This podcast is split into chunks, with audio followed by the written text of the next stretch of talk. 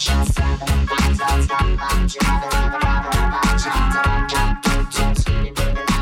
and welcome to another episode of Quirky Pop. I'm Catrina Parker here.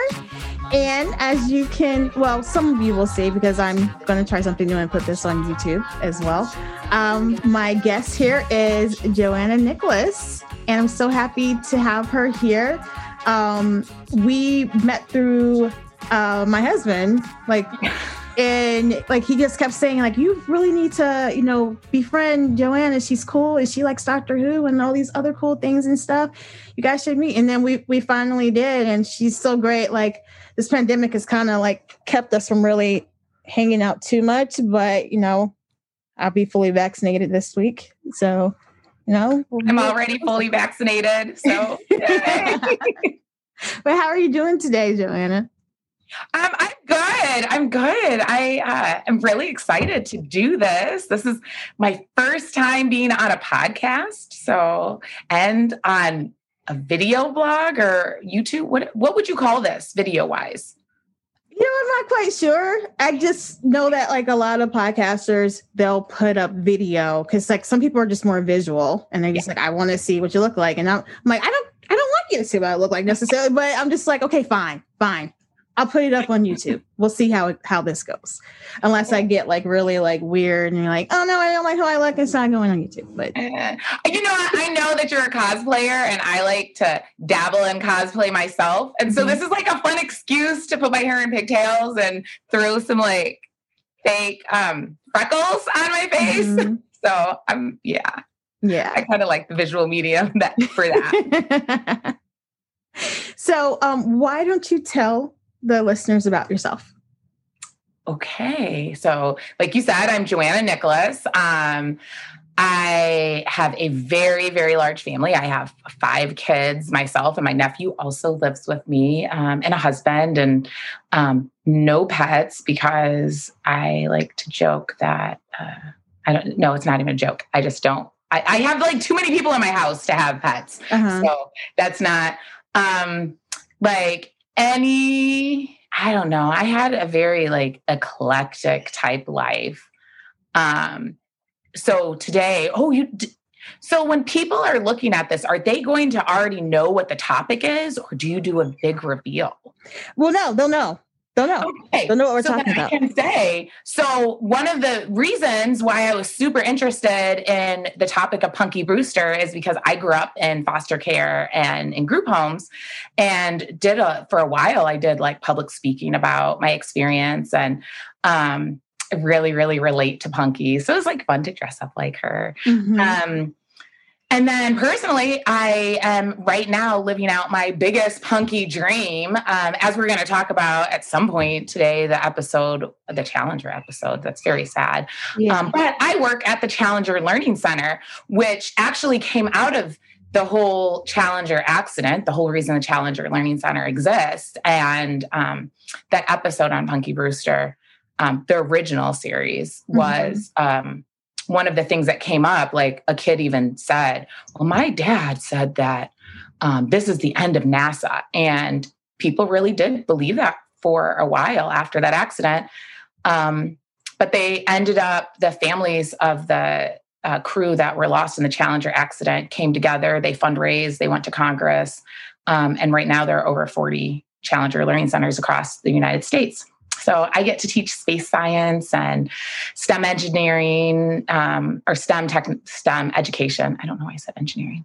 Mm-hmm. Um, and uh, I think my title, my official title is STEM educational specialist, which really just means I get to take kids to simulated space and work on really fun science hands-on science activities and i really get the like best part of science technology and math that um, I really get to um, teach kids that like spark. Um, and really, once again, a punky type job where I get to spark interest. Um, yeah. I don't really have to go too far into the nitty gritty, just enough to give them inspiration for them to do the hard work. And so it's, yeah. So that's my life. I'm living the dream. and it started out pretty bad and, it's going pretty well. So, yeah, that's me. Yeah. So um you kind of went into it already, but like just kind of tell us a bit more like what kind of drew you to the original Punky Brewster's television series. Oh, okay. Yeah. So actually, like you would think that I was drawn to the original series because of my life, but mm-hmm. Um, I did not get, I didn't go into foster care until 1988, which was the final year. And it was, ooh, I looked this up too. I went into foster care May of 1988. Punky ended May of 1988. That's like oh. a crazy coincidence. Um, but before that, the reason I liked Punky Brewster was because that was what was on TV. yeah. I would spend the weekends at my grandparents' house a lot when I was younger. And it was just, it was a family show that they watched. And then I would spend the weekdays at their house and it was on. Like, I don't, I feel like Punky was on all the time. Um, yeah. Cause it was like a syndication. Yeah. So with it being on all the time, it was something that was interesting for adults to watch and for kids to watch. And there wasn't cable. Well, at least I did not have access to cable back then. Mm-hmm. So um, it was on a lot. My grandfather was very much a Henry. Um, yeah. except pr- probably not as like cultured. you know, Henry was this um, but curmudgeony old man um, who was probably seemed cold to people on the outside, but I was um, I was born on his 50th birthday. I'm his oldest grandchild, and I was named after him. So even though he was like mean to other people, he was mm-hmm. really really nice to me. I I don't know, like I didn't think he was an awesome grandpa, but I've heard stories that he was not always the nicest to other people.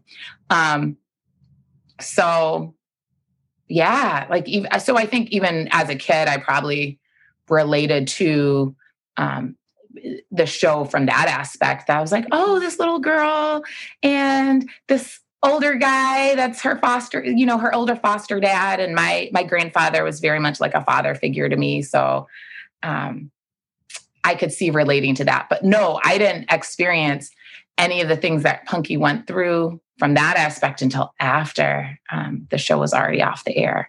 Okay. Um, or at least i you know i didn't watch it while i was in foster care the group homes. Yeah Okay. All right. So, um, other than Punky, who are some of your quirky icons? Uh, okay.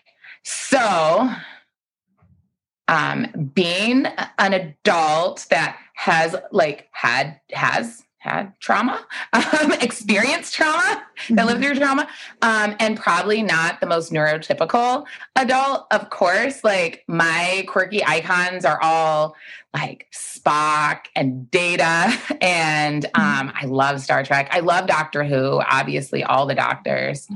Um, just i mean really like all quirky icons but i uh, am really drawn towards science fiction and uh, as I've gotten older, I like more like harder science fiction. So right now, I'm really, really into a show called The, the Expanse. Um, it's I, have you watched The Expanse? Have I told you about The Expanse? No, no.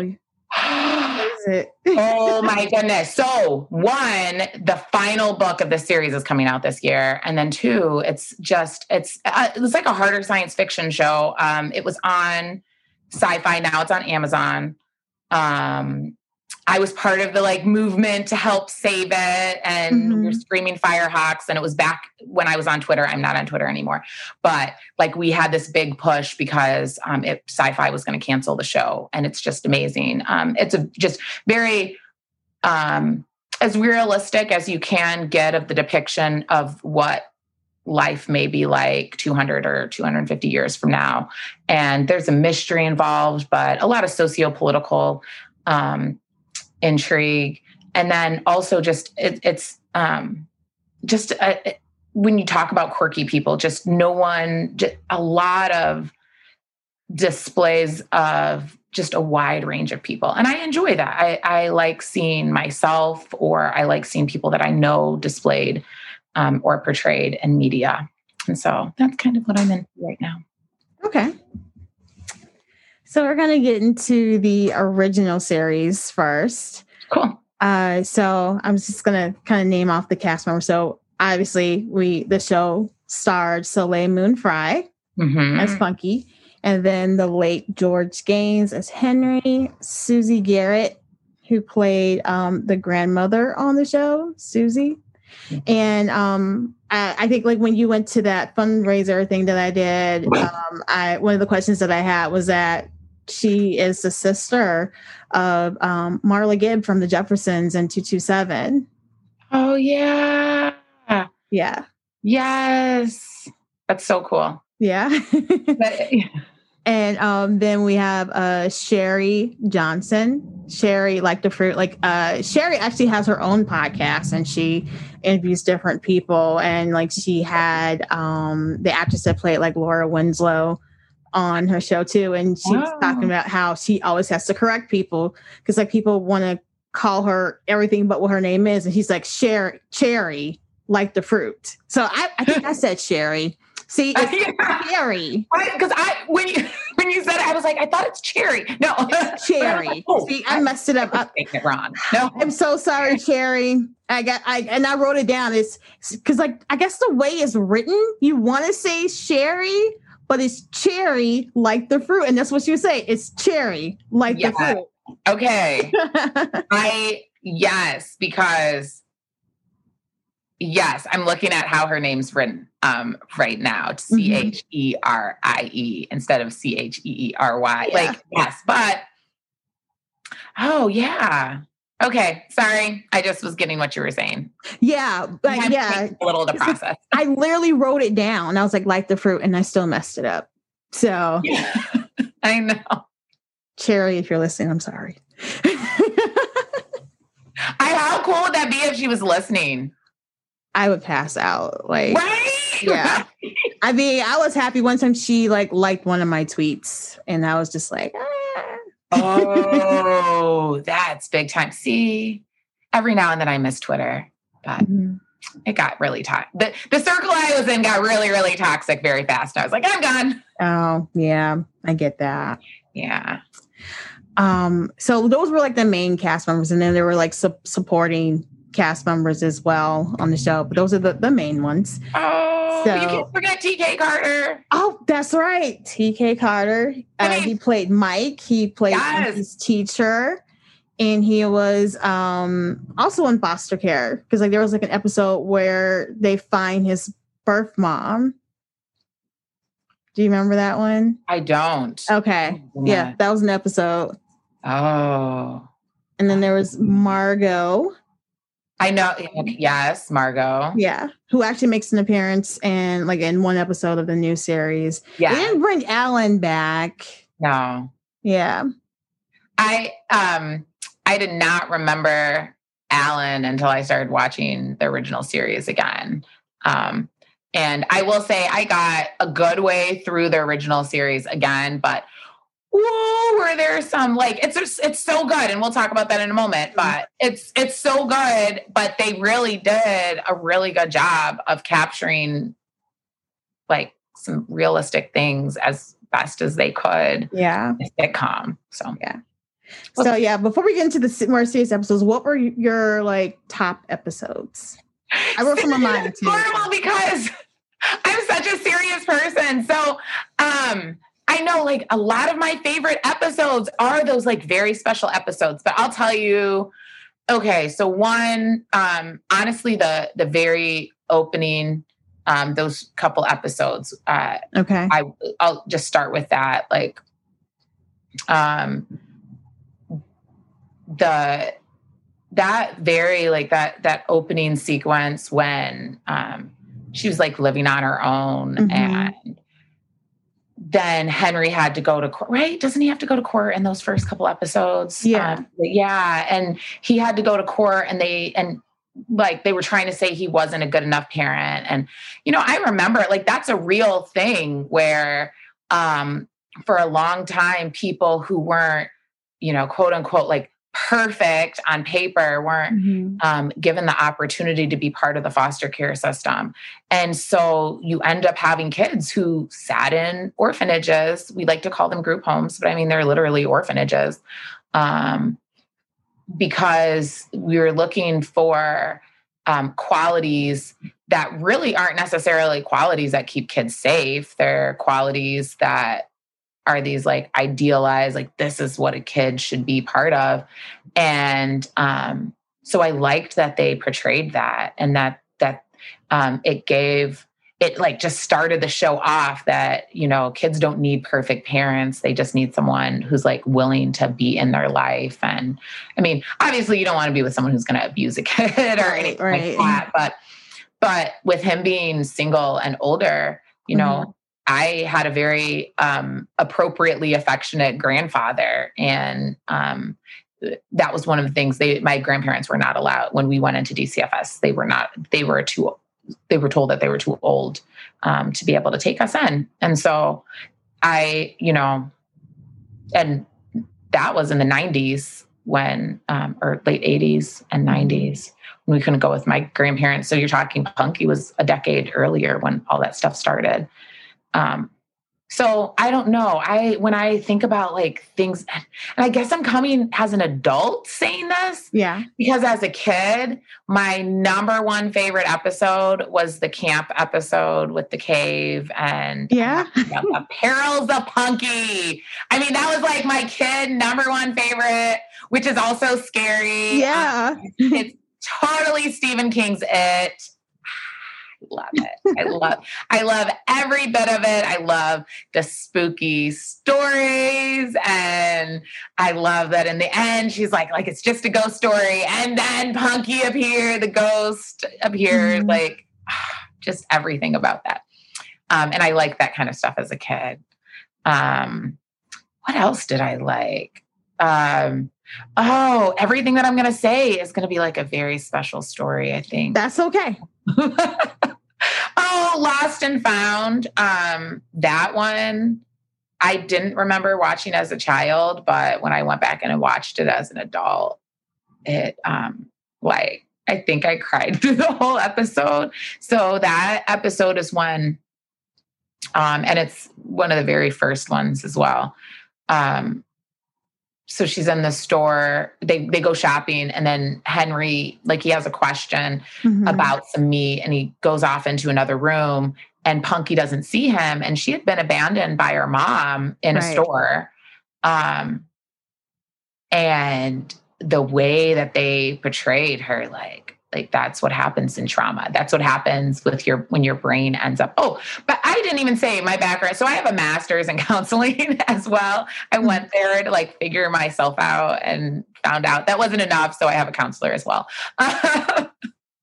But yes like that's how trauma works um eh, that even though henry wasn't leaving her and you know she had just had um this like horrible experience of her mom abandoning her and now henry's not there and she really thought that okay well here we go again mm-hmm. i'm getting left again and i was like wow this was a kids show yeah. in the 80s yeah. families were watching this together man i wish more families were watching this i just thought like their understanding of trauma uh, you know 40 years ago was what we're just now starting to touch now and i'm like like this is a really good resource that is very undertapped. Mm-hmm. Um, oh, non-traumatic one, happy one is the baseball episode. Um, oh yeah, out to the ball game. So my grandfather, as I told you, he's kind of my Henry, uh, huge Cubs fan, and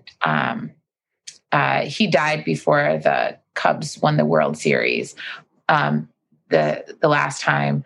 Um, but I was able to go out to his grave and my cousin was able to go out to his grave and place flowers and you know mm-hmm.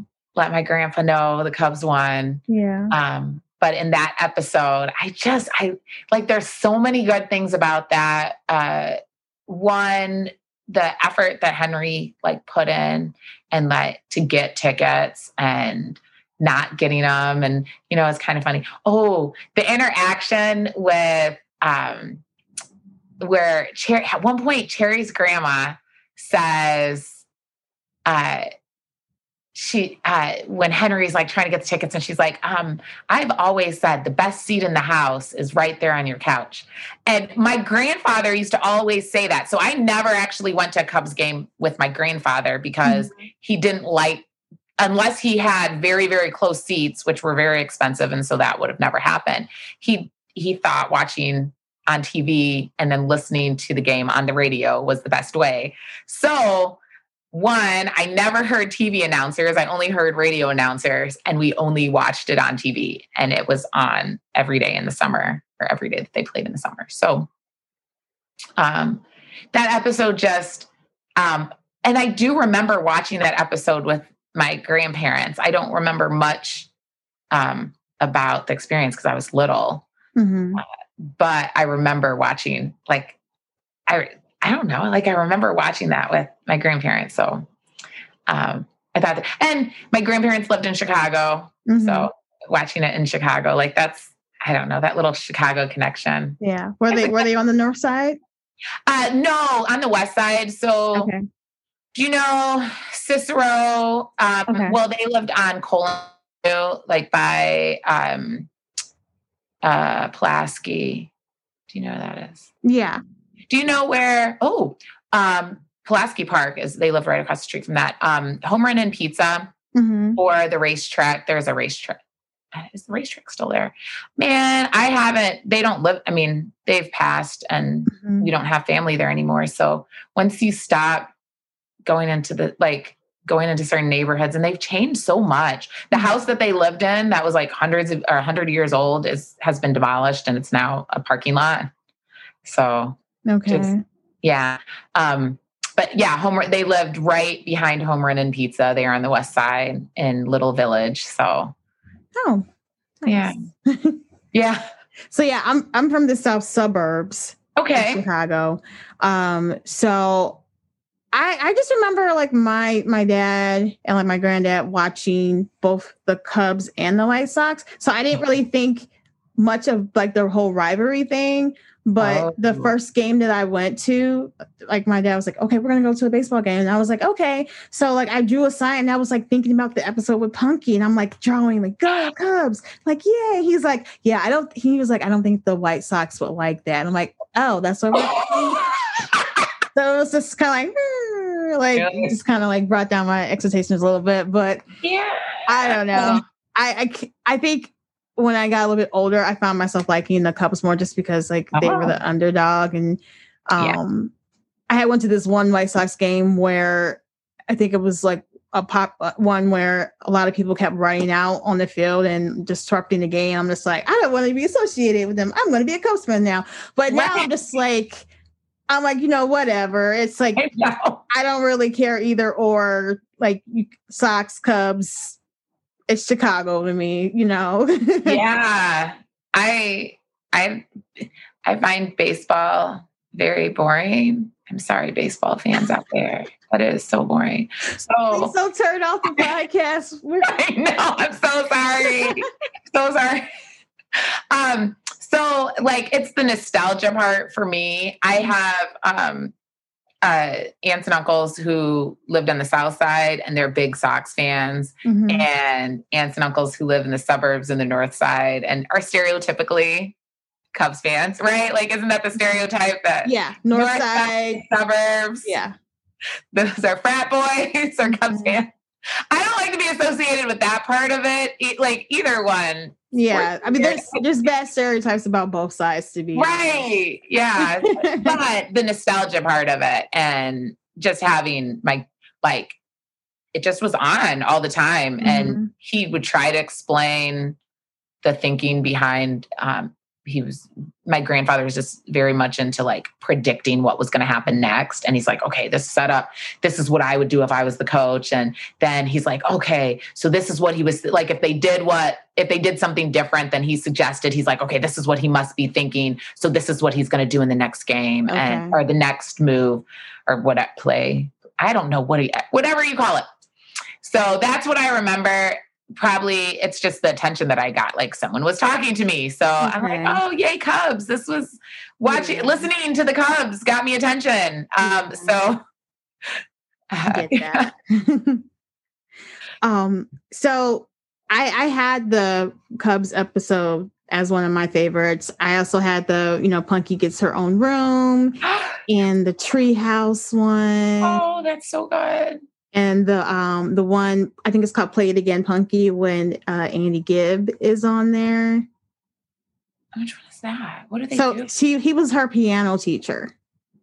Yes. Okay. Mhm. I remember and she had a crush on him, right? Mhm. Okay. I remember that. Yeah. It's in my it's in my memory. yeah, like um they did an interview recently with Soleil and Cherry and they were like talking about how you know they'll never forget Andy Gibb and he was so wonderful and he just left a great impression on them and stuff. And I'm like, oh That's really sweet. yeah. That is really sweet. Yeah. And um the Gals and Dolls episode where the girls they were I think they were like the ketchup sisters or something like that because blood was too icky. And um Henry went to get them all one of those dolls. They're pretty much the Cabbage Patch kids, but they couldn't Oh, yes! kids. Yes, I know exactly what you're talking about. It took me a moment. yeah. And um, he only came back with one. And I remember years later, my mom went and got one of my girls a cabbage patch down. And I was just like, really? Did you not see that episode of Punky Brewster with me? And honestly, like my kids, they really didn't care. But like back in the day, like you, you don't do that. Like Wow. you come back with all of them or none of them. or not unless yeah unless there's just one kid who really wants if both kids Mhm. want it you have to kind of either all or nothing yeah Yeah. okay those are good episodes Mm-hmm. those are good ones yeah Yeah, I think. Oh, and um, the one, the best friends one, where Punky and well, Cherry starts to date this guy, um, played by Bumper Robinson. mm-hmm. Forget I forget his first name, but I know his last name was like Soda, S O T T A. And then they were like, "What's your name going to be if you marry him?" Cherry Soda or something. I thought that was a cute episode, and yes. I feel like all the girls had crushes on Bumper Robinson. Like all the shows that he was on from the 80s, he always played like the hunky black guy on the show. Mhm. So it's just like, I, like, as a yeah. kid, I didn't realize that that was him. But I'm just like, "Oh, of course, it's Bumper Robinson. of course yeah there were um never mind uh, we'll get to that okay. Okay. So um you we you already kind of touched on some of the special episodes like the perils of Punky, um the um Challenger episode accidents happen. Um Yeah. what did you think about like the I think it was like a four part episode where Punky had to be separated from Henry and go to Fenster Hall. Those episodes were really hard for me to watch as a kid. It was just like heartbreaking to see Punky go through that and um, kind of like how you mentioned earlier, how they thought like this really rich couple would be the perfect family for her, but they were like totally Yeah. not matched well together.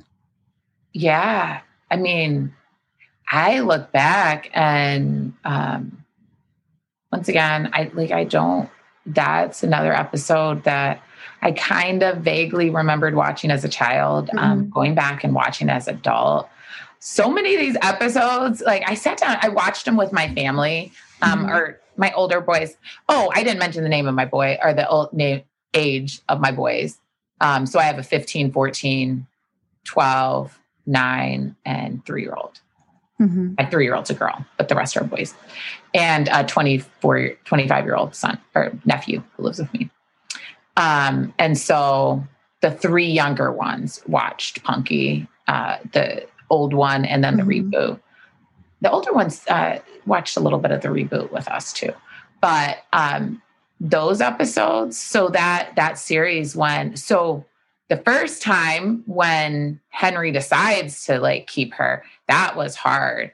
But when Mhm. we got after getting through two full seasons of them having a relationship and you seeing Henry, like how good she was for Henry and how good Henry was for her, and then him getting sick and how he actually did have resources. So Cherry's grandma and um there were people who could and you saw like all all he needed was extra resources to make Yeah. sure that she was going to be safe and instead of that let's uproot her from someone that she's attached to someone who has shown a positive influence in her life and put her with this family who has money and um, doesn't really care about her emotional, like her social emotional well being. Mm-hmm. Um, I thought they did a really, really good job, and it, but it was also really hard to watch because mm-hmm.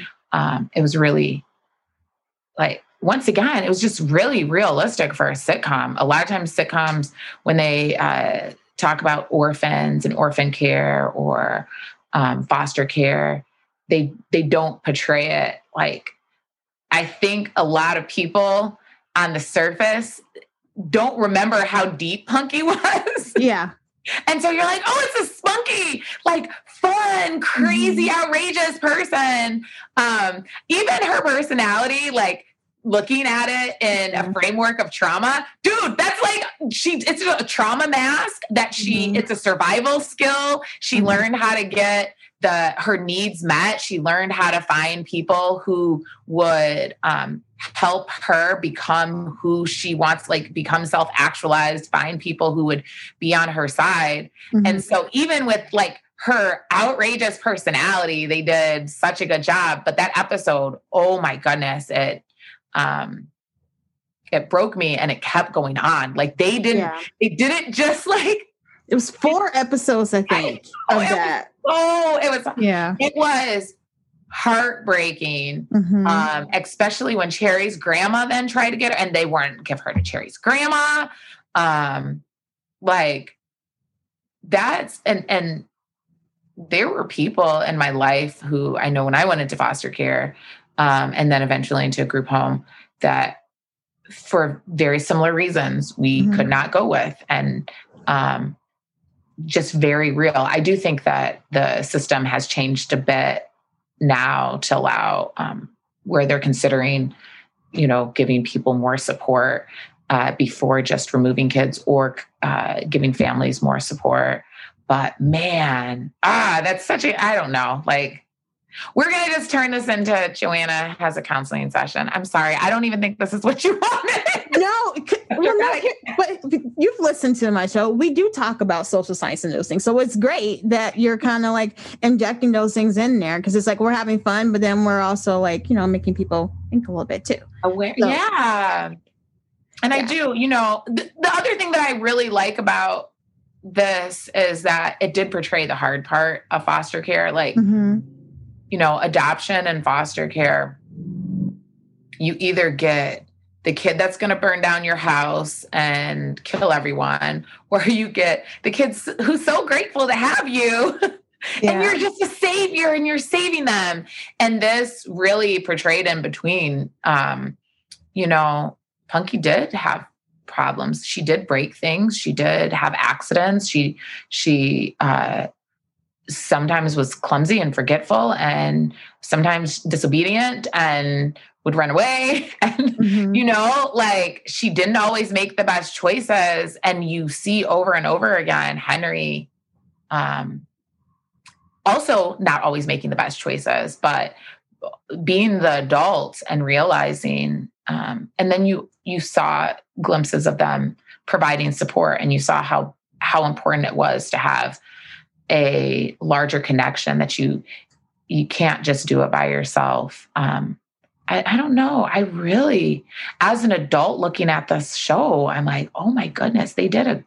I, I'm like, I did not realize I was going to become a punky stand, but I really am like, yes, you yeah. guys did it so well. And I'm, it's a sitcom, like, so I know it's not perfect, mm-hmm. but they're talking about stuff that you know people praise this is us for and this is not a knock against this is us like go them. But punky was doing it 40 years ago. 40 years ago punky was covering those same topics. Mm-hmm. and and not like dude when the kid uh was it Margaux told her um your foster parents can't love you the same as your real parents. Oh my goodness that's like a real thing. Oh, i still haven't forgiven Margaux i still i don't like, care you know yeah. i would get so mad when the kids would do that to her because like there was this other episode where um one of punky's friends dad was like an alcoholic and she like tried to talk to him about it and he like said some really nasty things about her being a foster kid and I was just like, I like stopped the um episode and I like got up and walked away and like my daughter who wasn't really watching, she heard him say that. She was like, what was that?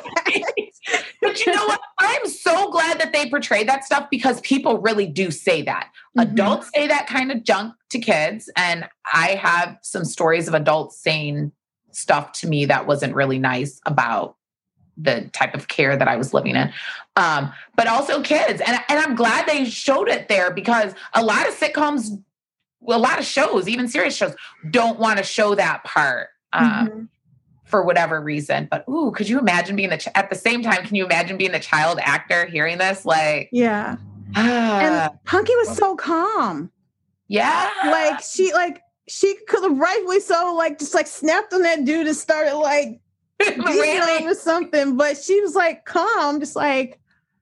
But I mean, I guess that's kind of like the whole like resilient child thing. It's just where she just um maybe like in that moment you kind of like freeze and you're just like, I need to get through this moment.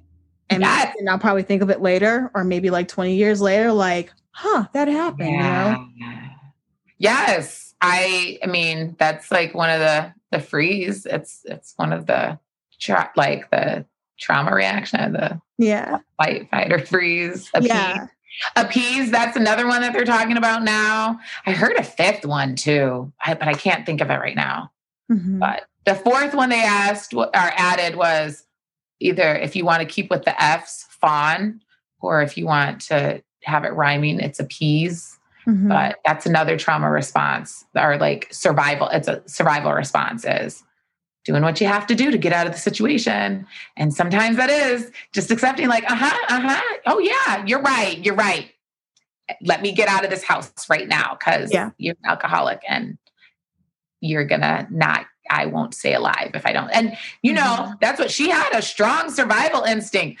you know, like she, yeah. she kept herself alive. Yeah. Cause like, um, you know, as a kid, I didn't realize like that whole, thing like you know punky power like it was sounding like something fun and cool to say like you know like girl power but it was like this like inner strength that whole like being like a resilient child that's what punky power was like all about yeah i love that.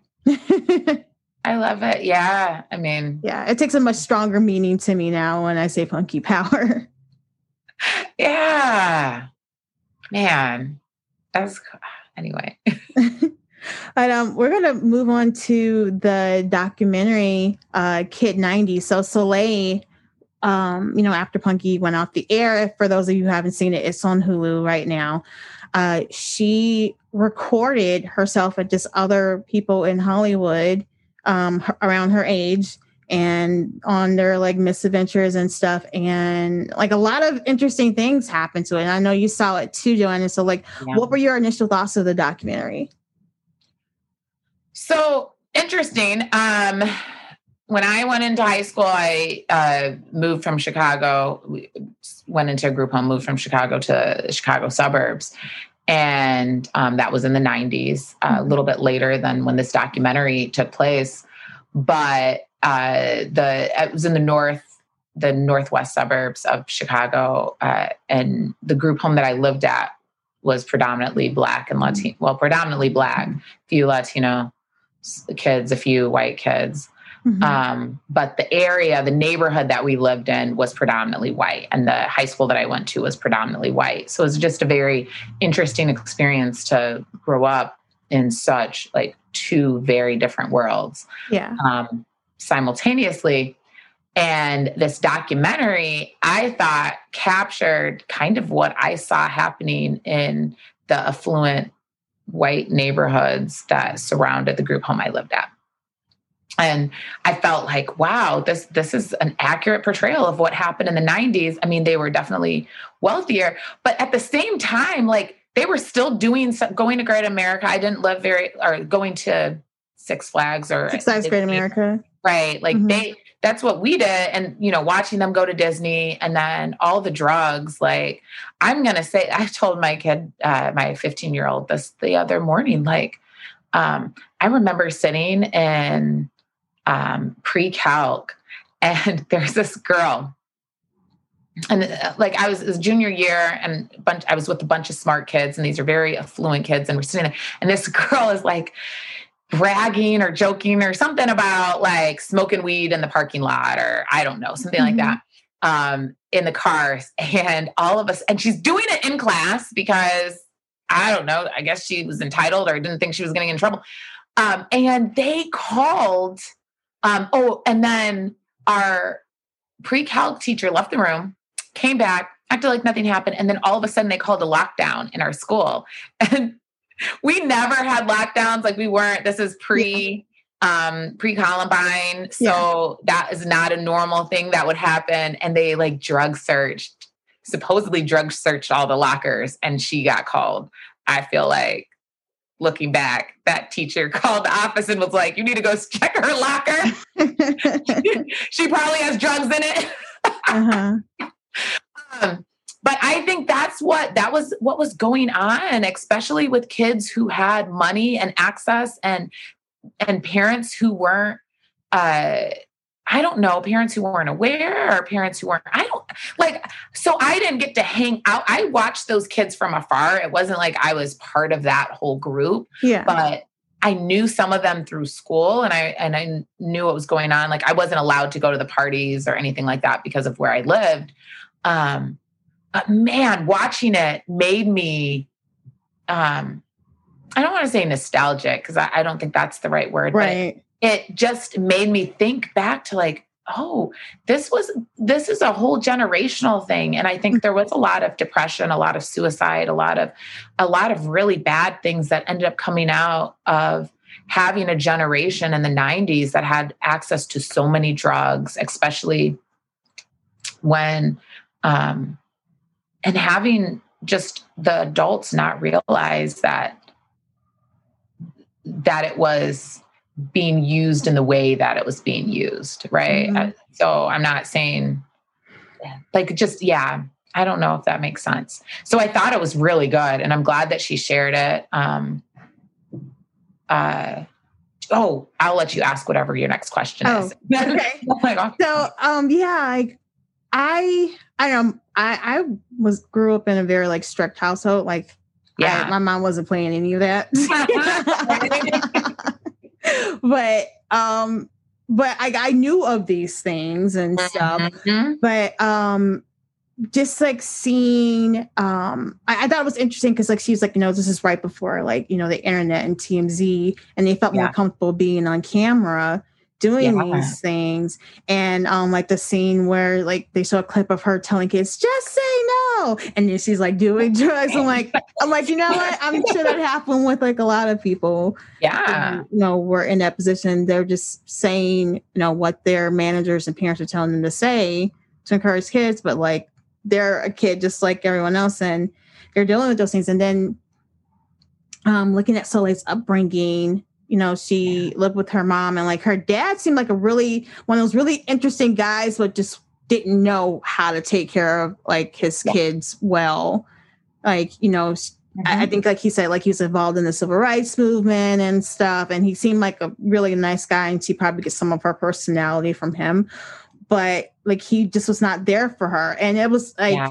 I, it was very like evident like throughout that. And I, I feel like it really like affected her um her being yeah. like you know going through like her teenage early 20 years and stuff well and she said that too at one point about how she had like some abandonment issues mm-hmm. um because her dad when he was there he was there but he wasn't there a lot right mm-hmm. like yeah so um i don't know like i never this actually watching this documentary i don't know if you felt the same but it made me think about the 90s um, a little bit different than we um, have before it kind of reminded me of kids did you ever did you watch that movie kids from the 90s no, I didn't see that. Okay. I mean, I don't know. Like, I don't know that I would suggest, like, it's really good, uh-huh. but lots of cursing, lots of drugs, and a lot of shocking things. Um, okay. It's kind of the uh, movie where, like, Rose uh, Dawson, Roseanne Dawson, Roxanne Dawson. What is her name? she was dating Cory Booker. Like I don't, I don't know. I'm like, sorry, I really, I love you. You look, you're great. And like uh, Chloe Sevigny, Sevigny, I am not. You get me outside of like the um, sci- science fiction, and I don't mm-hmm. really know my people. Me um, too. they like got their start on it, and she and Punky references like some of the skaters from that movie Kids. okay. Friends, like when you know when she lived in New York and mm-hmm. she lived with mm-hmm. those skaters, um, they were in the movie Kids, and I thought I actually thought like this reminded me so much of that movie. I remember watching the movie Kids uh, right after I like while I was in college, and I was like, oh, this is it. It I mean, it just reminded me of things that were going on um, when when adults weren't looking, right? When there yeah. were no adults uh, there, and I don't know that adults knew how to ask questions. I don't know if they even like things were things are always changing, but I think our generation has just been focused so much more on um, social emotional well being. We've been focused on uh, balance a lot more and maybe maybe this is why maybe the 90s is why like the helicopter parents really emerged because mm-hmm. so many 90s kids were had access to so much really young um, and no one was really looking out for them mm-hmm. um, and i think there are a lot of scars and bruises left uh, from some of that absence. So I'm glad you had a protective mom. We need more protective moms. Right? Like, that's why you're so awesome, right? Oh. you're amazing. Oh, don't, don't, play with your kids, right? Like, don't play. No, this world has too many dangers for children. Yeah. Um, but I just thought it was crazy looking at the death count in this documentary. Like so many people that she hung out with and got close to either die from like a drug overdose or like suicide. And I think she like didn't really think much about it until like years later, like, whoa, all of that happened, you know? Yeah. Yeah. I like ah, that's hard. Um I'm trying to think like with that. So, in some ways, I relate a lot to that. Uh-huh. Um, I think when you just grew up, so once again, having being around people who had, and and in the group home too, um, especially like the way it was around there, like people would run away mm-hmm. for um, you know, the rules were really, really strict. Uh, I had like a nine o'clock bedtime when I was 18, and I could not go into anyone's house that hadn't been like been through like 85 screenings. I couldn't ride in anyone's car unless they had like 85 proofs of insurance. They had to have a special mm-hmm. insurance. Like it was um, so the rules were so, so strict that a lot of times kids, like teenagers, would run away for weekends um, and just deal with the consequences coming back because there was like no in between like people just wanted to have some type of freedom. Yeah. And um i do know and i have lost like people that i grew up with because they had got involved with just different drugs or prostitution or um danger you know like in a mm-hmm. dangerous way. Um or yeah i don't know so I, like again, and and Soleil is not punky. That's I think that's the other mm-hmm. thing. Um, when when punky, like you look at her and that punky power, and when she dealt with traumatic, sad things, you always see her pushing in, mm-hmm. and um, she, you you always see her including people, like trying to bring people in, and that's I I would say that's probably maybe one of the most unrealistic things about Punky Brewster is because you can't do that indefinitely right? Like that's a mm-hmm. it's a very attractive quality to have. It's everyone wants the the orphan girl who uses her her trauma or her bad experience to like bring others in and make everyone feel accepted and and loved. And i think it seemed like, I mean, I don't know Soleil, but it seemed like she got confused a lot with the girl that she played, mm-hmm. especially mm-hmm. because she had a very bubbly personality and she was very accepting of others.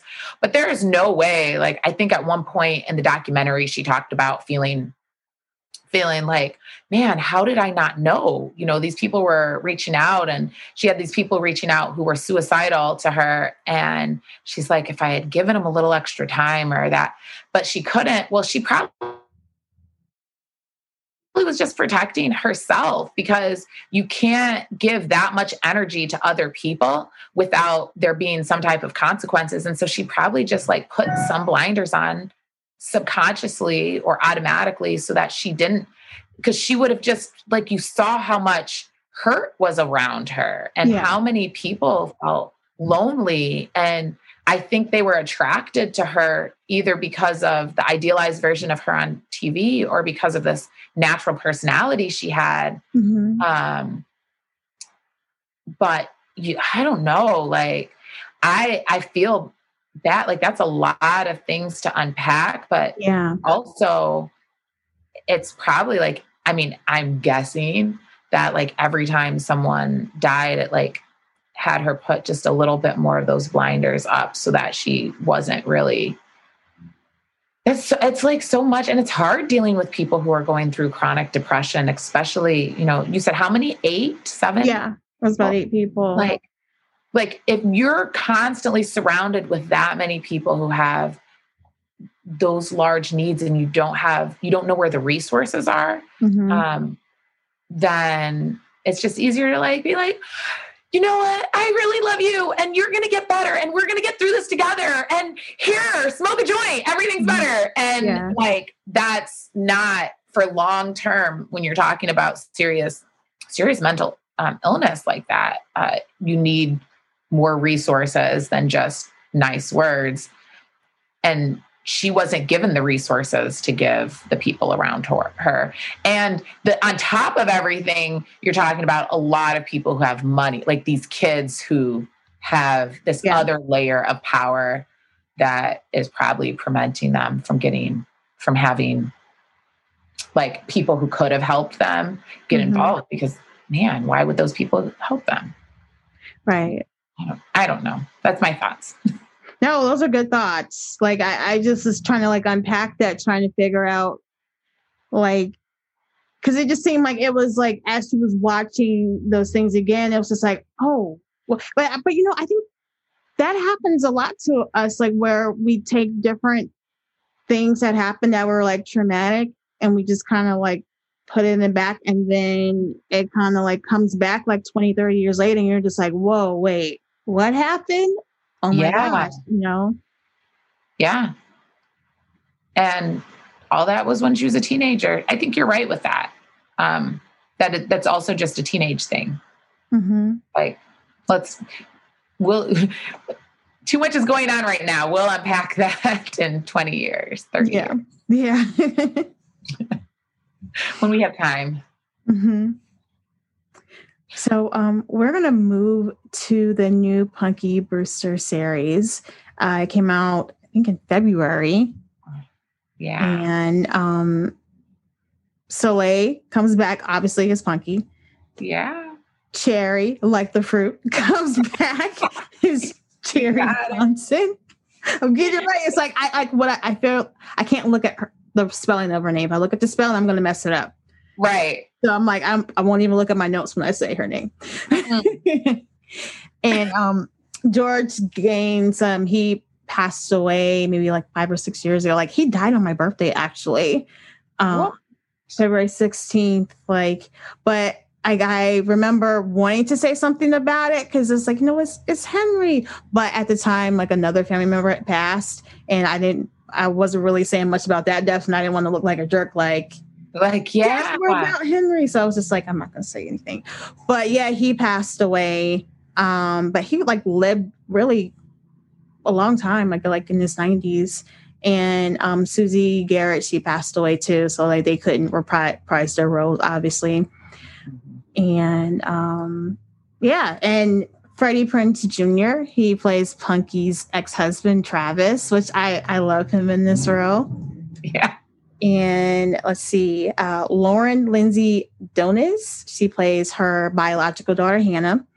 And then we have Noah Con- Cottrell as Diego and Oliver De Los Santos as Daniel. Mm-hmm. And they are her adopted sons. And then uh, Quinn Copeland plays Izzy. The, I guess, online they were like Punky 2.0. Yeah. yeah. Yeah. So She, um, she looks just like um ah dang, I should have wrote her name down. You know, she does have a familiar face. the breakdancing girl from when we were Oh, Allie. yes, Allie. Um ah, Ah, I can't think of her name. I can't think of her name either. Yes. But I know who you're talking Yeah, about. yeah. Like she was like in the Cheaper by the Dozen movies, and she was on the Yes. of Zack and Cody. she looked this girl when I saw her, I was like, oh my goodness, this she Hannigan Han ah, Allie. Anakin? Uh, let me see if I can Google her. Right quick. Yeah, because not Allie. Allie Yeah, Hansen? I can't. Nope. I don't know. I can't. I can't figure it out because like I, I tried to like type it in, but we'll have to look it up later. We'll probably figure it out at the end of the show what her Right. last name is. But I know who you're talking about. She does kind of look like How her a little not- bit. Man, okay. Anyway, she looks just like the Missy Elliott the um who now is, uh, video girl. Yeah, and I just watched her, and she's like a, a advocate for um, actors, for child actors, and she's Mhm. advocating some really like novel ideas on how to keep them safe. And she talks about the trauma that happens when actors are um, when child actors like are auditioning for roles. Mhm. And I was like, oh my goodness, I didn't even think about. Anyway, it's like anyway, Alyson something. Yeah. Uh, so after watching the whole like season, um, what did you think about the new Punky Brewster? I uh, so I really liked it. Mhm. I will admit I was not necessarily sold on like the first two episodes, but I know better.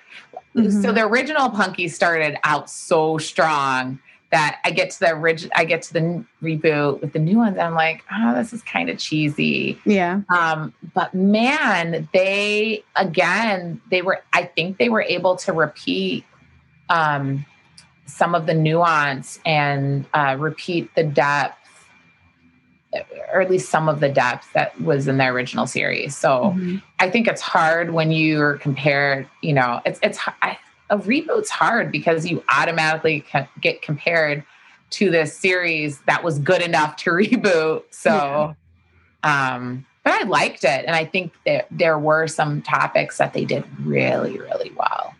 Um, so yeah. What do you think? I I overall liked it too. Like, I mean, you're right. There were like some cheesy parts. Yeah. Um, like uh the episode where it was like a rummage sale or something, and like Izzy lost her hat, and I'm like, I was thinking like, oh wait. As soon as they said, I'm like, are they gonna do like they did on like Mr. Belvedere, where they sold his Fabergé egg, or just like other shows where like they sell something really important and then they like go around looking for it or something like that. But it ended up just no one like sold it or anything. It, like. Brandy the dog like hit it or something like that, her Yeah. uh, Izzy's hat. But um, sorry, that was a spoiler if you haven't seen.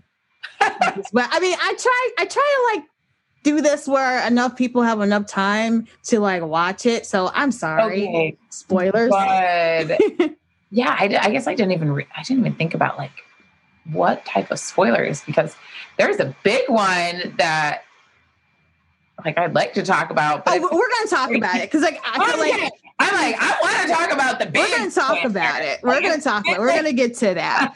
Um, but like I, I really liked how you know they showed Punky that kind of like Henry. She wasn't like the perfect parent, Yes.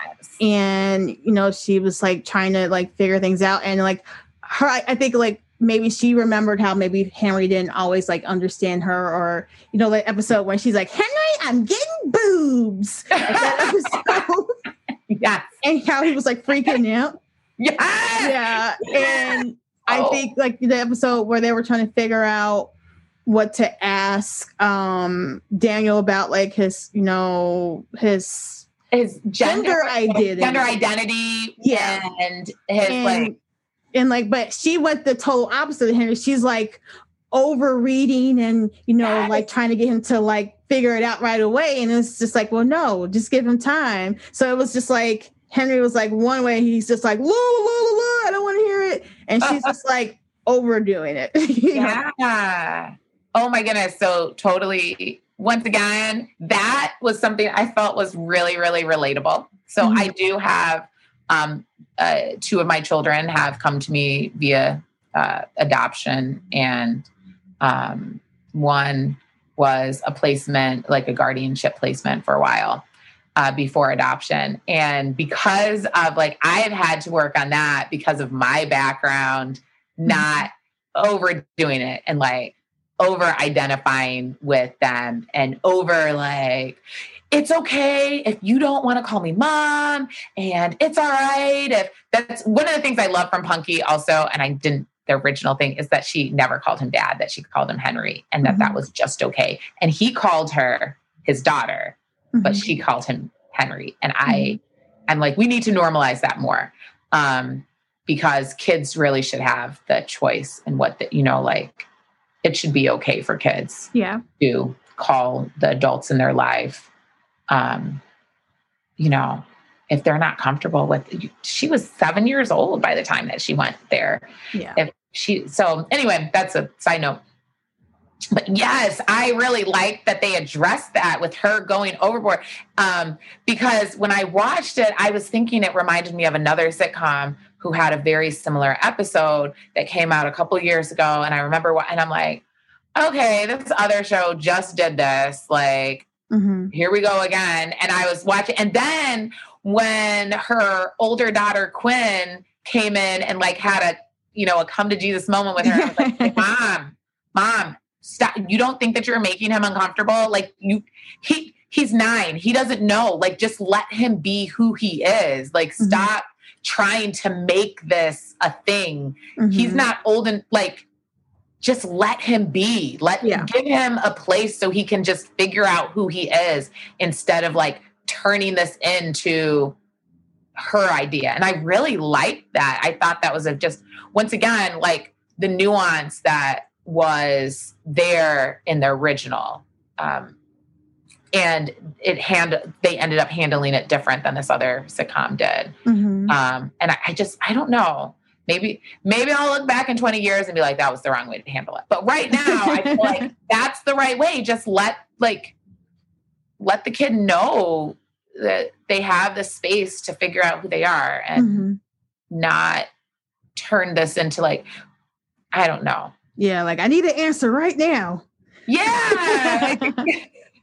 the kid just wants to know what he likes, Yeah. right? Like he's trying to figure out like what makes him feel comfortable and what makes him feel good. And so yeah, I'm Mhm. all there for that.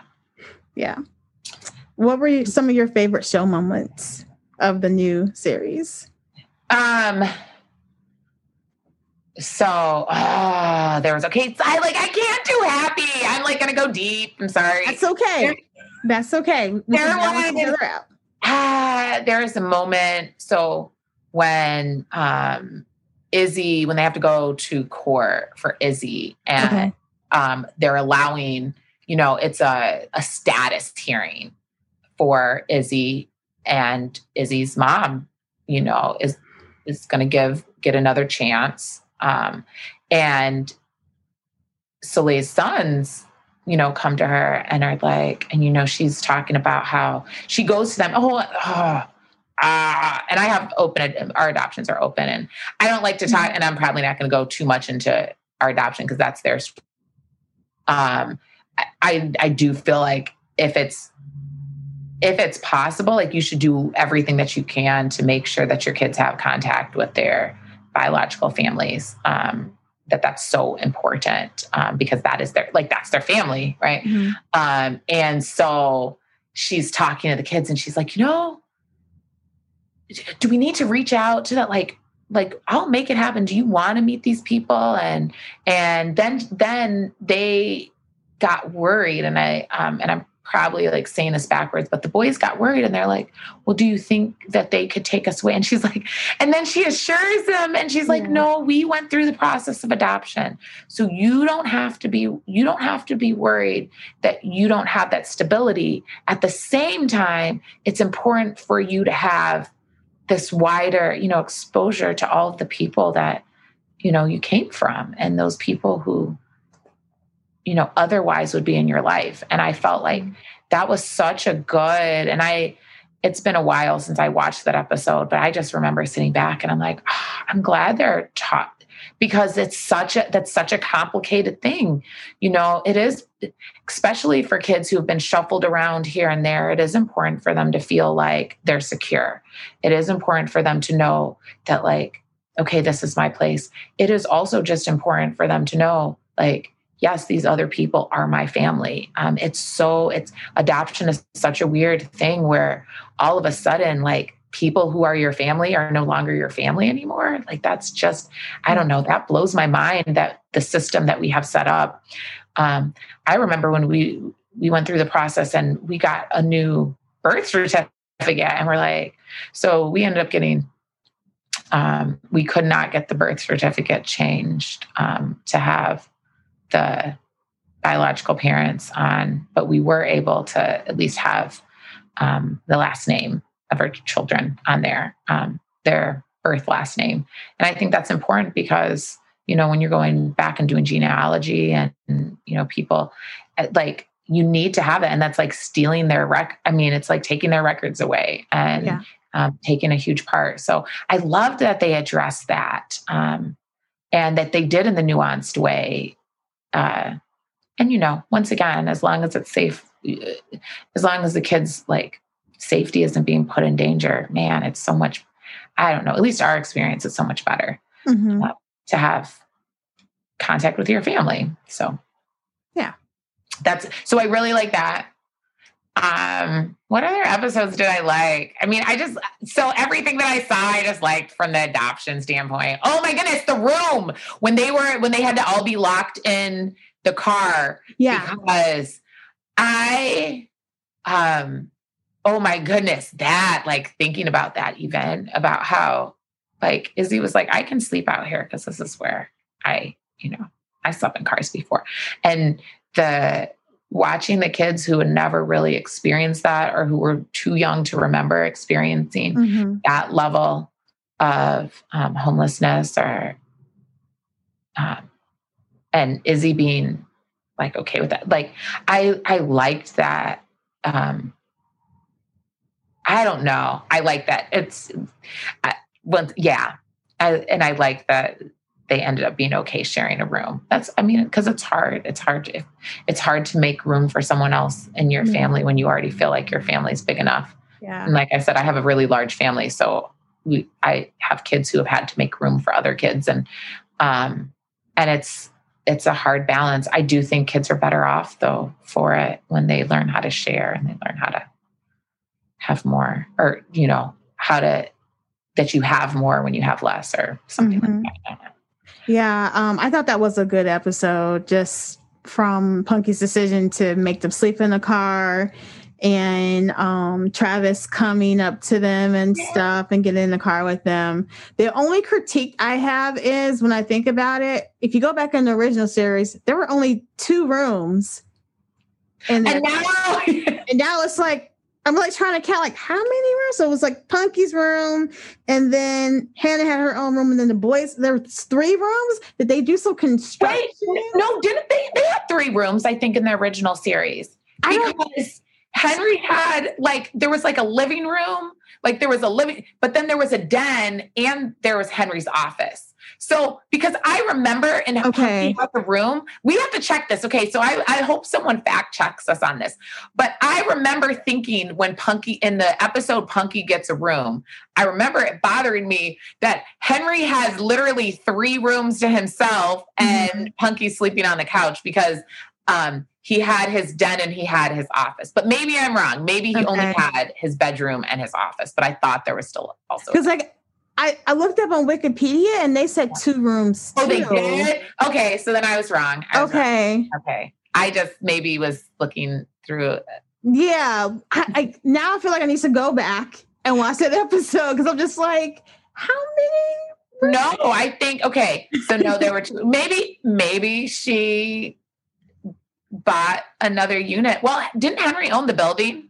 Something like that because she said Henry left this apartment to us and it was like the exact apartment that they lived in.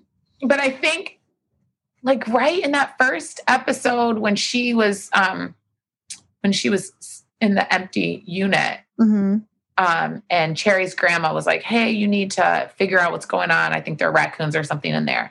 And um, I, but I don't, I didn't know if he was the actual owner of the whole apartment building or if he was like the The super.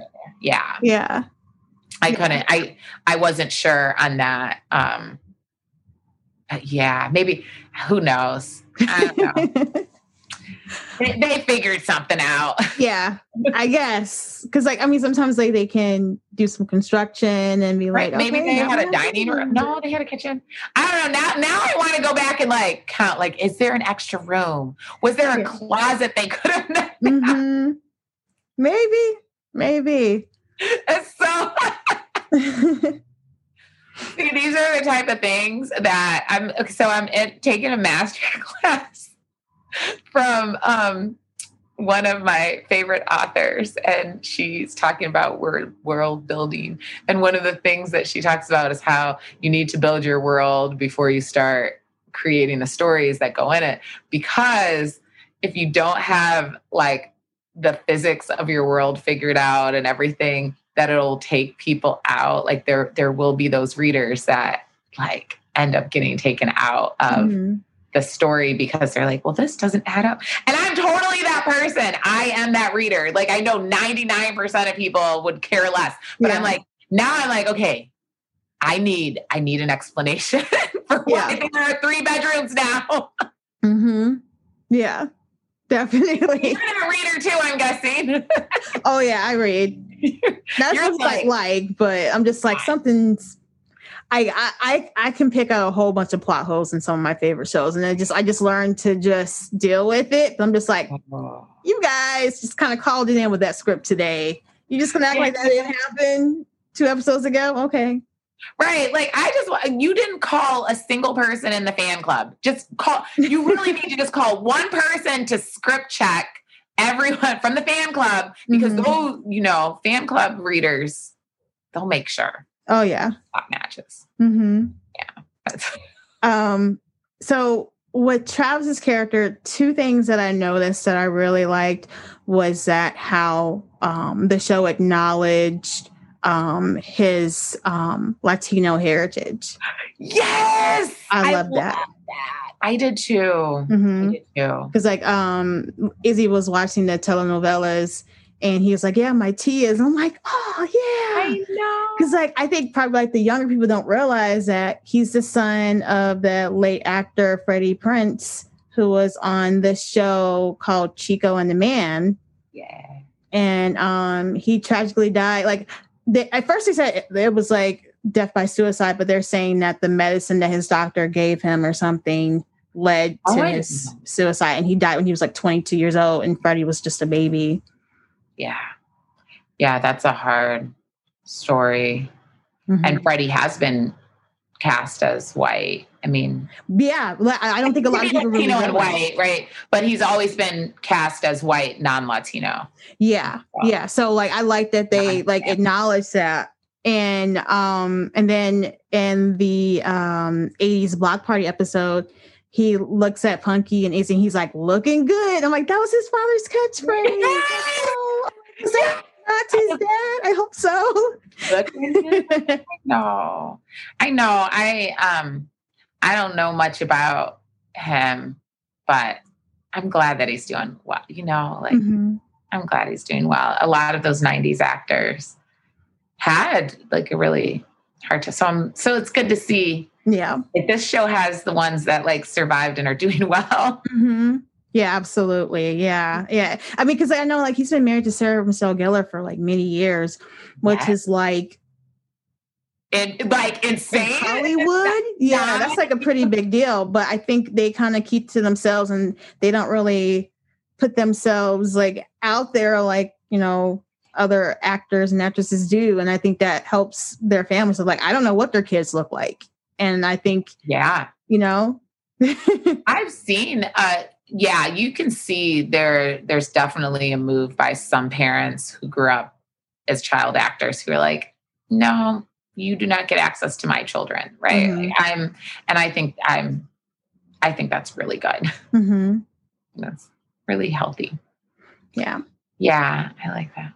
What else did you like about this series? Because I or this season. Yeah, so I liked um when Punky decides to redo the treehouse.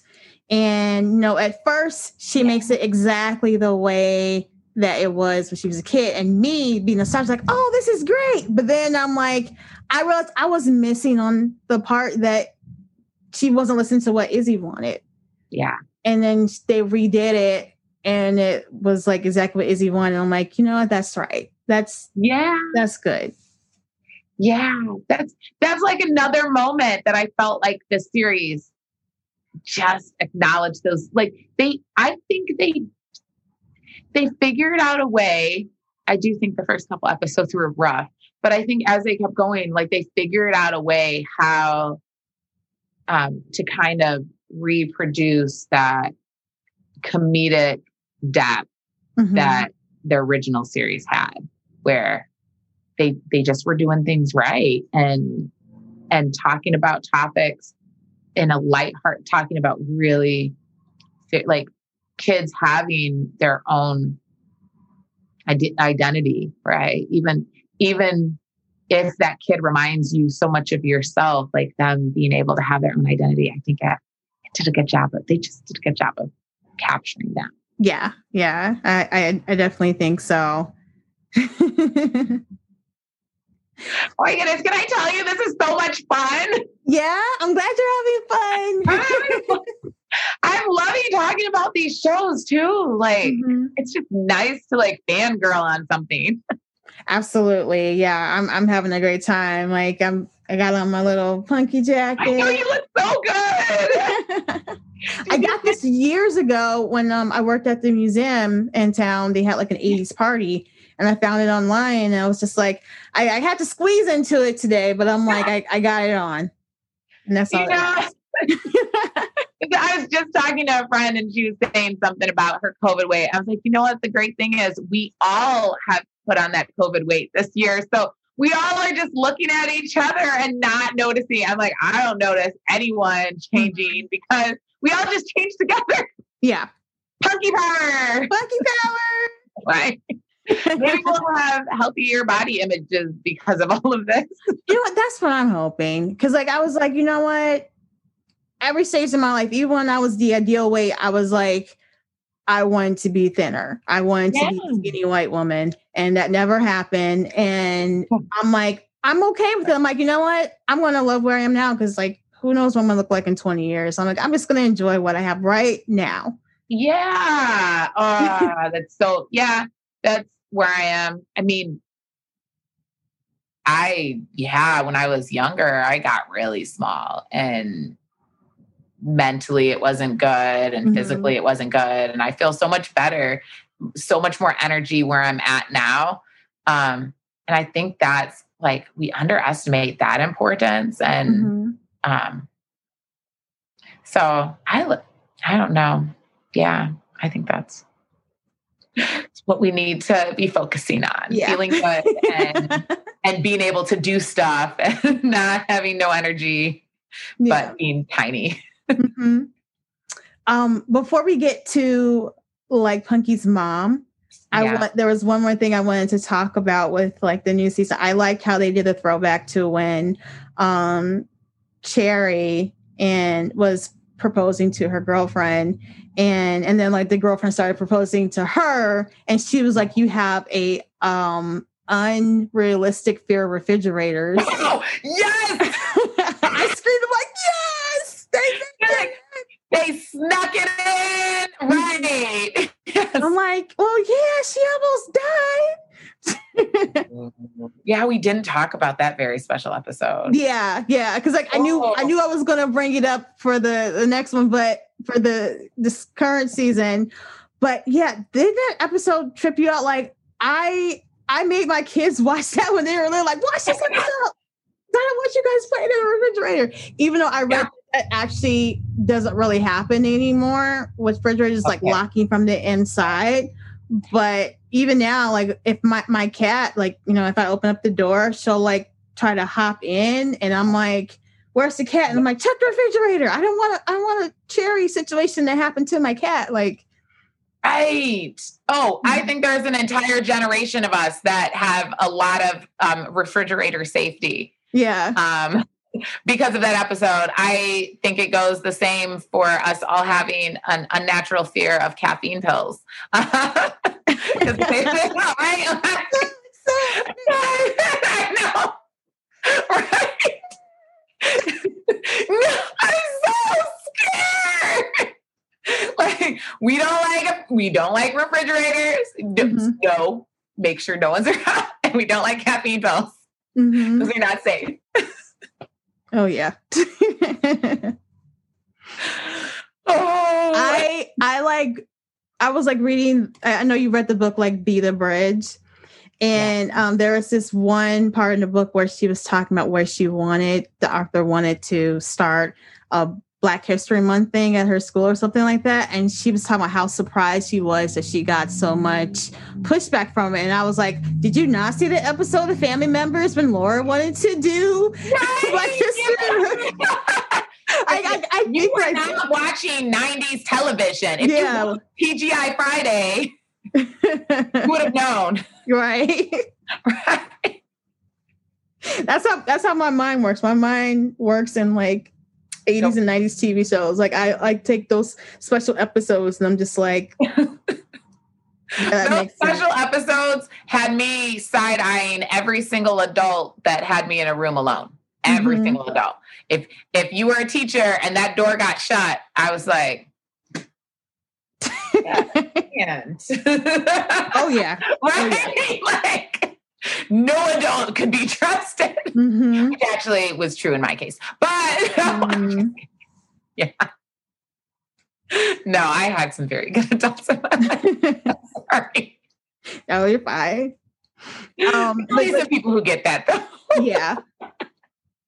Uh, um, before we move to Punky's mom, did you have like anything else about like this new season that you wanted to touch on that we may have forgotten?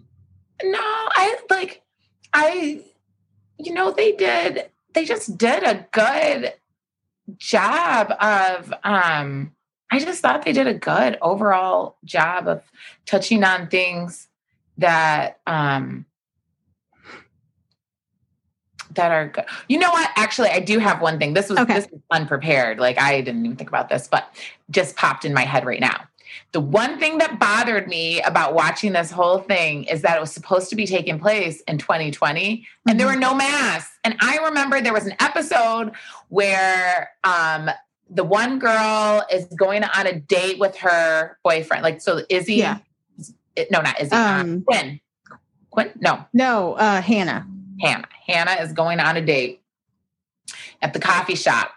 And I just wish they had worn a mask, like just for a little bit at the coffee. I'm Mhm. like, they recorded this during COVID. Can we just have a little bit of realism? Just a little, just a, ti- a tiny little bit. Let's just acknowledge it. Yeah, I mean, some shows do that because I, I think when 9 11 happened, Friends decided not to even acknowledge it. Yeah. So, yeah. I have feelings about friends. So that's not a good, that's not a good comparison for me. um, Saved by I'm doing Bell. a Friends episode later this year with one of my friends, but I'm focusing more on Phoebe because, like, Oh, Phoebe's my, I like Phoebe, and that's like the only one that I would probably want to hang out with in real life, to be honest. Oh my goodness. So my coworker, I work with like the sweetest girl, like so fun, but she's super quirky. Mhm. Um, she is into all the sci-fi things. She's has lived this like amazing life, knows like every astronaut out Mhm. there. And um, and she was telling me earlier this year how she was like thinking about starting running. Her she has a sister that runs. Um, and she was thinking about it, but she was like, I don't know. And she has never seen Friends before. That's why we get along because she Mhm. doesn't even know. No, I'm just kidding. Sorry. So, so she had never seen Friends before, and I was like, "Have you?" And she's like running. I'm like, "Have you seen the Friends like Phoebe running episode?" I was like, "You should see." And she's like, "No." So I, I like find the clip, and I Yeah. said, and, anyway, now she's running, and she's been running for a while. And I'm like, "Oh my goodness!" And I, I like every time she posts a running thing, I'm like, "I bet you she runs like Phoebe," because. She would be like the one person out there who's like, I'm gonna have fun.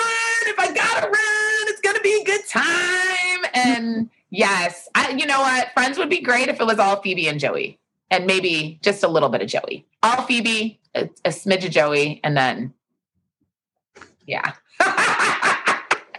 Sorry, Well, you- Good listeners. It was a '90s thing. Yeah. I didn't feel included. yeah yeah so that's why I, i'm we're focusing more on phoebe when we do that like listeners when we we do that but we'll talk a little bit about the show as a whole but it's mostly going to be on phoebe um but anyway You're gonna have to cut so much out of this interview. I'm sorry. Like, maybe not. and Maybe edit. and Probably. I'm, just- I'm probably going to keep it all in. but we're going to move on to um, just that last episode where Punky meets her mom, Susan, for the first time since she was abandoned when she was six years old. So, you know, what were your thoughts on, you know, what happened, what was said and stuff? Dude, okay. So was it like two or three episodes before that? It was it wasn't the last episode when she got the when her mom called. What episode was that when her mom I can't remember. I thought it was the last one. when her mom called. No, I no, no. When no. she actually sees her mom. Yes, but remember when her mom calls? So Yeah. if she picks up the phone and she gets off and she's like, "That was my mom." I got up off of the couch and I was like, "No, no, no, no, no, no! Why are Uh-huh. no?" She is not like I was so I I like got up and I like ran around my kitchen. I was like, Yeah. I gotta get rid of this energy. This is like ah.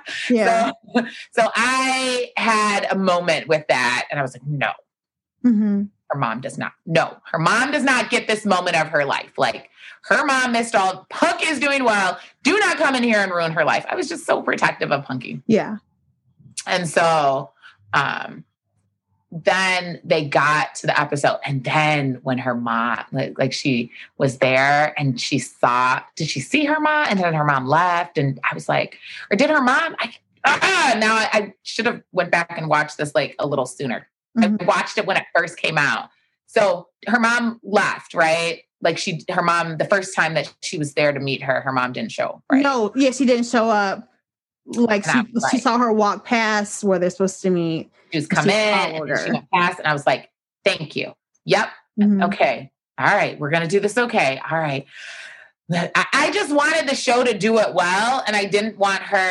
Um, I wish that her mom had like her mom. I mean, Susan Sarandon. How how can Susan Sarandon look like? But she's a good actress. She wasn't Susan Sarandon. Susan Sarandon. Who was her mom? Not Susan Sarandon.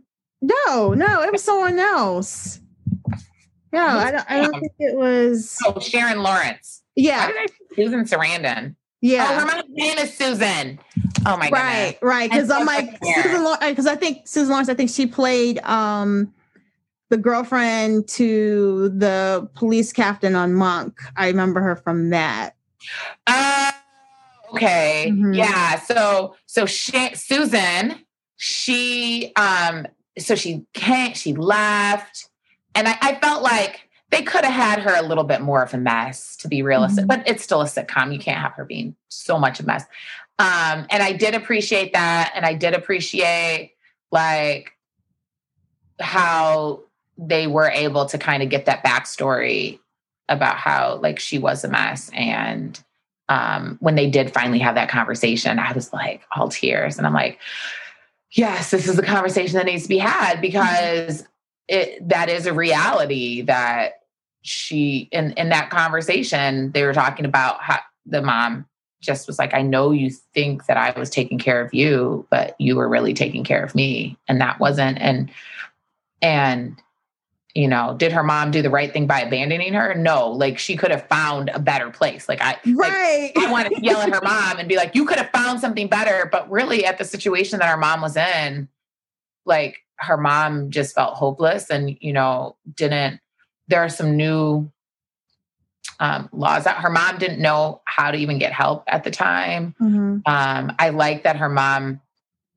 you know was like you know this is five you know this this is five years you know i'm five years sober for the first time ever and i feel like i'm ready to make amends and i like that because it insinuated that she had been sober before that this was a cycle you know like and this took 40 years for her to get mm-hmm. to this place i I appreciated the realism. Like they just had a little, whoever are the writers on this show, like they have people that at least do some research into trauma and drug addiction and into the foster care and adoption system. Like they have some people who are at least doing their homework. And I, I, I just appreciate that.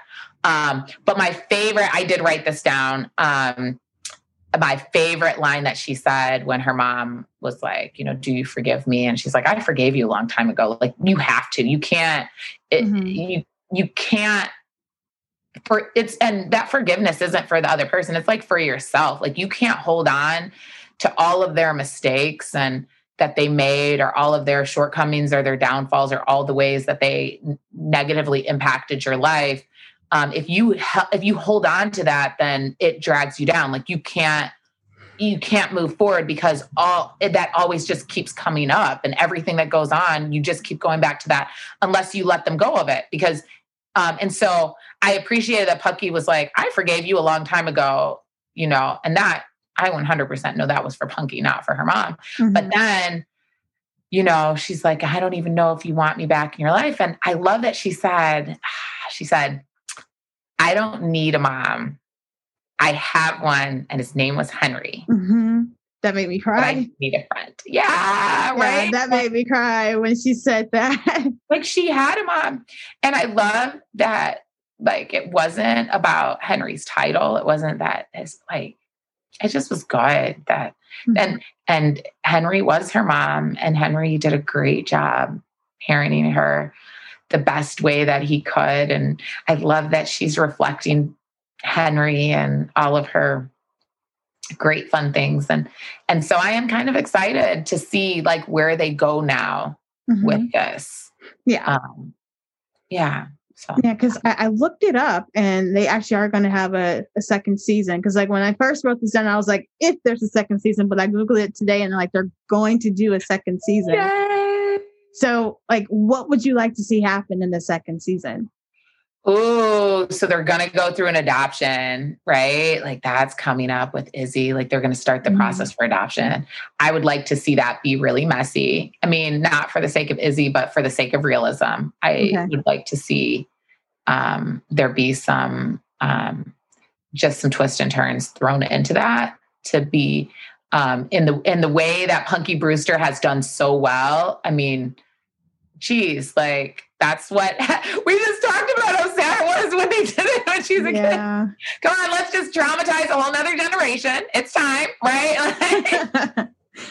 but I, you know, um, it's just so important to see yourself or your lived experience reflected back at you. And I think they have an opportunity to reflect um, an experience that a lot of people never get reflected in a, a powerful, meaningful way um, that doesn't look like Orphan Annie or mm-hmm. Anne of Green Gables, or I can't think of any other orphans. Uh, right? Like uh, there's Willis and yeah, like Diff'rent Strokes. Arnold and Webster. I know, but you know, like this show did it so much more nuanced. And Mhm. so I think they have an opportunity to do um, adoption well.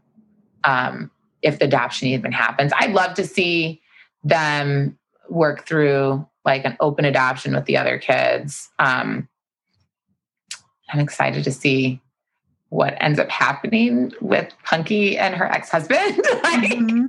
is that going to develop into something? Yeah. Is that going to be continue like uh, weird? I don't know. Yeah. I kind of want them to get together. Like it just seems like they I know. have this really great chemistry and stuff. Yeah. Like, I mean, for her to like in the first episode when she like kisses him, she's like, "Wait, you're not my husband anymore." It's just like there's still something there, and he's like really trying to be there for his family. And I'm just like, I don't, I hope, I don't know. I hope they do kind of, you know, Yeah. Yeah. I know I would like to see them, but they're probably going to keep the is will they won't they thing. yeah, of course. They they have to keep some traditional Mhm. sitcom tropes.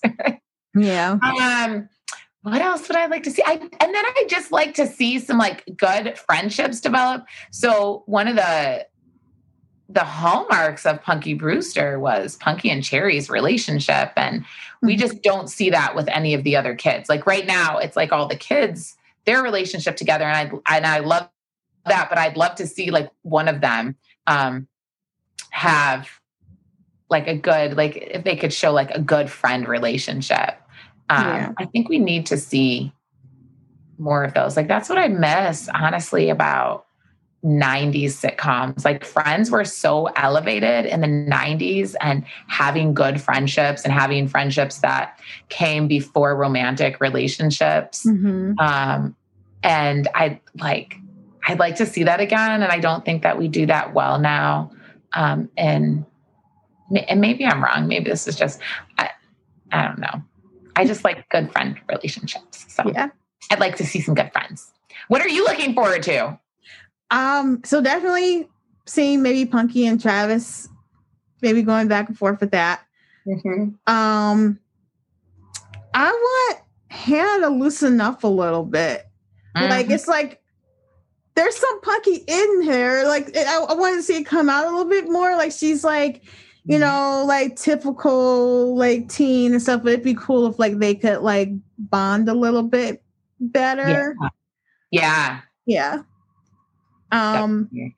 I'm hoping there won't be any, any more like misunderstanding episodes where Izzy walks in and hears something and she thinks it's it's just like that. It happens so much. Like I, I feel like nowadays, like you should just like come in like, hey, if you hear something, come Right. to me first. Don't run away. Like I, I feel like if I were to like adopt or get a foster kid, I would probably like sit down and say that to them first, like because this stuff happens.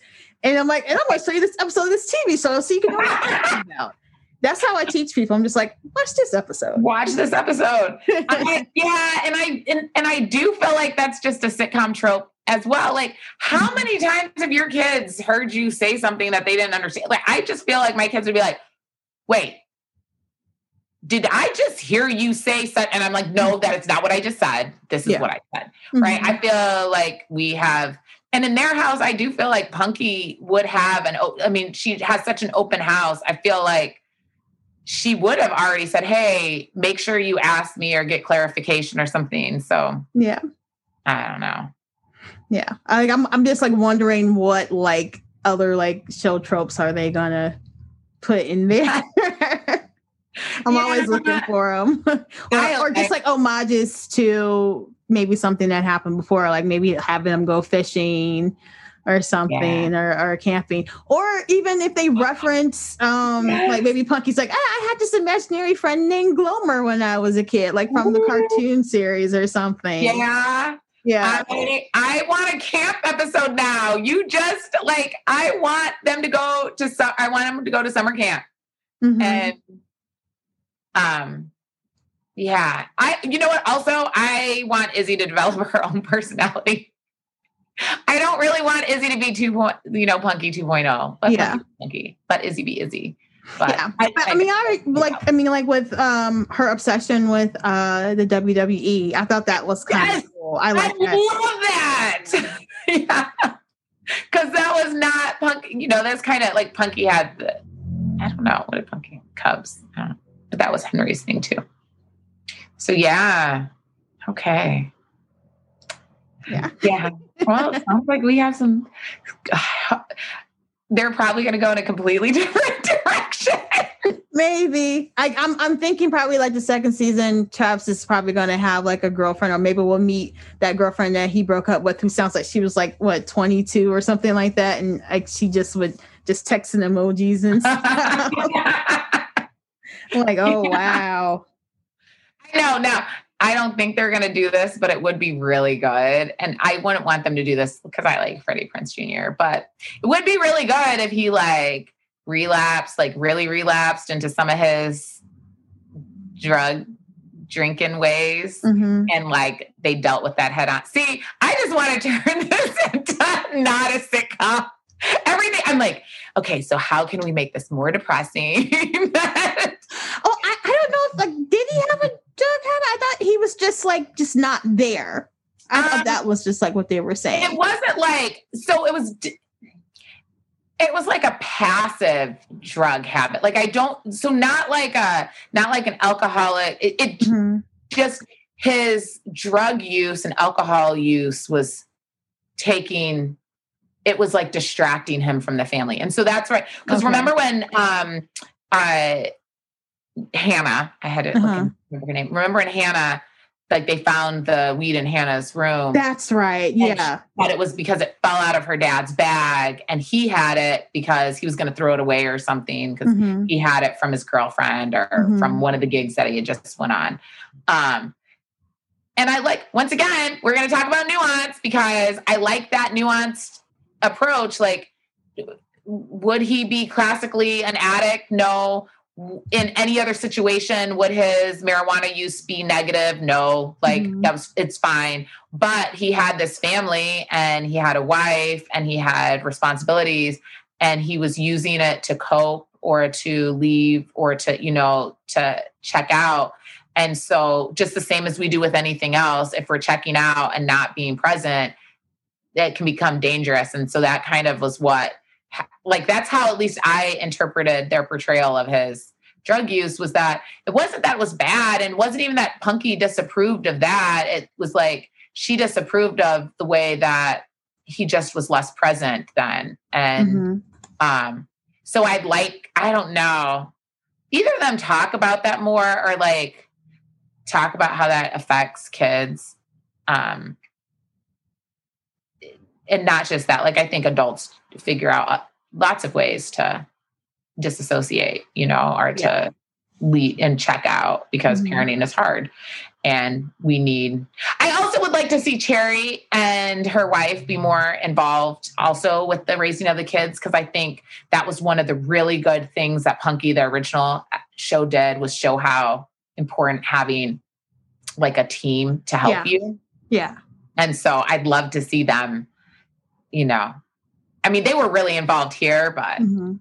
oh man, like how cool would it be if like Hannah was um what's Cherie's wife's name? Her fiance? Or, th- yeah, they're married, right? No, they didn't get married. They got engaged. They just are engaged. Okay. Yeah. Um, but Cherie's fiance, like the lawyer and the Mhm. big Hannah being like the type A personality, wouldn't, sh- wouldn't that be a good mentor for her to have? Yeah. Yeah. You're right. Yeah. she go wherever and then end up deciding like maybe that would be the way to pull our punky power out. like, oh, okay, this is a little too, you know. Mhm. Sometimes you need to see the nice freedom that you get on this side to realize, oh, maybe I want to stay with the creative side. Yeah. So yeah, that, those are my feelings. okay. So we're um coming close to the end. Was there anything else that you wanted to add about what we talked about or anything you want to promote? I have nothing to promote, man. Nothing, right? Um, look at the hashtags actually autistic Okay. and um adopted adults. Like those are two hashtags that I like looking up. I think both of those are ones that I gain a lot of insight about stuff, right? Okay. Um, but I don't have anything. No, I have nothing that I'm here to come to the Challenger Learning Center when we open back up because it's amazing. Mhm. And oh, I do have my jack. I have one of my jackets. oh, okay. This is my this is my jacket um, for the SpaceX Dragon X launches. It's official. So here now I'm like punky. Yeah. I need I just need a astronaut to come and encourage me. Yeah. Here you go. Got my astronaut gear on. nice. Yeah, it's really this uh this is um this one is from I I actually had the opportunity to see um the Dragon X um test launch when so it was the first time that they set up the capsule with two it was with two people and it, but it was the test launch and um so they make jackets for each of the launches and since I was at this one, I got this one. Nice. I love it. yeah, thank you. yeah. Thank you so much for coming on. I'm so glad that we were able to talk about this. Yeah. And um I hope I won't need to edit much out of here. Like there was a lot of great things. So Oh, feel free to edit me down. I record stuff for doing a lot of virtual education and I edit me down a lot. So, oh, listeners, thank you so much for tuning in. Uh, you can check me out on Twitter at Quirky Podcast. I also have a Facebook page. I'm on Instagram too with Quirky Podcast. And then I also have a website, www.quirkypoppodcast.com, where you can um, just see more about, you know, what I do. And I also put occasional blog posts on there. So thank you and um, hope to see you next time. Bye. Bye.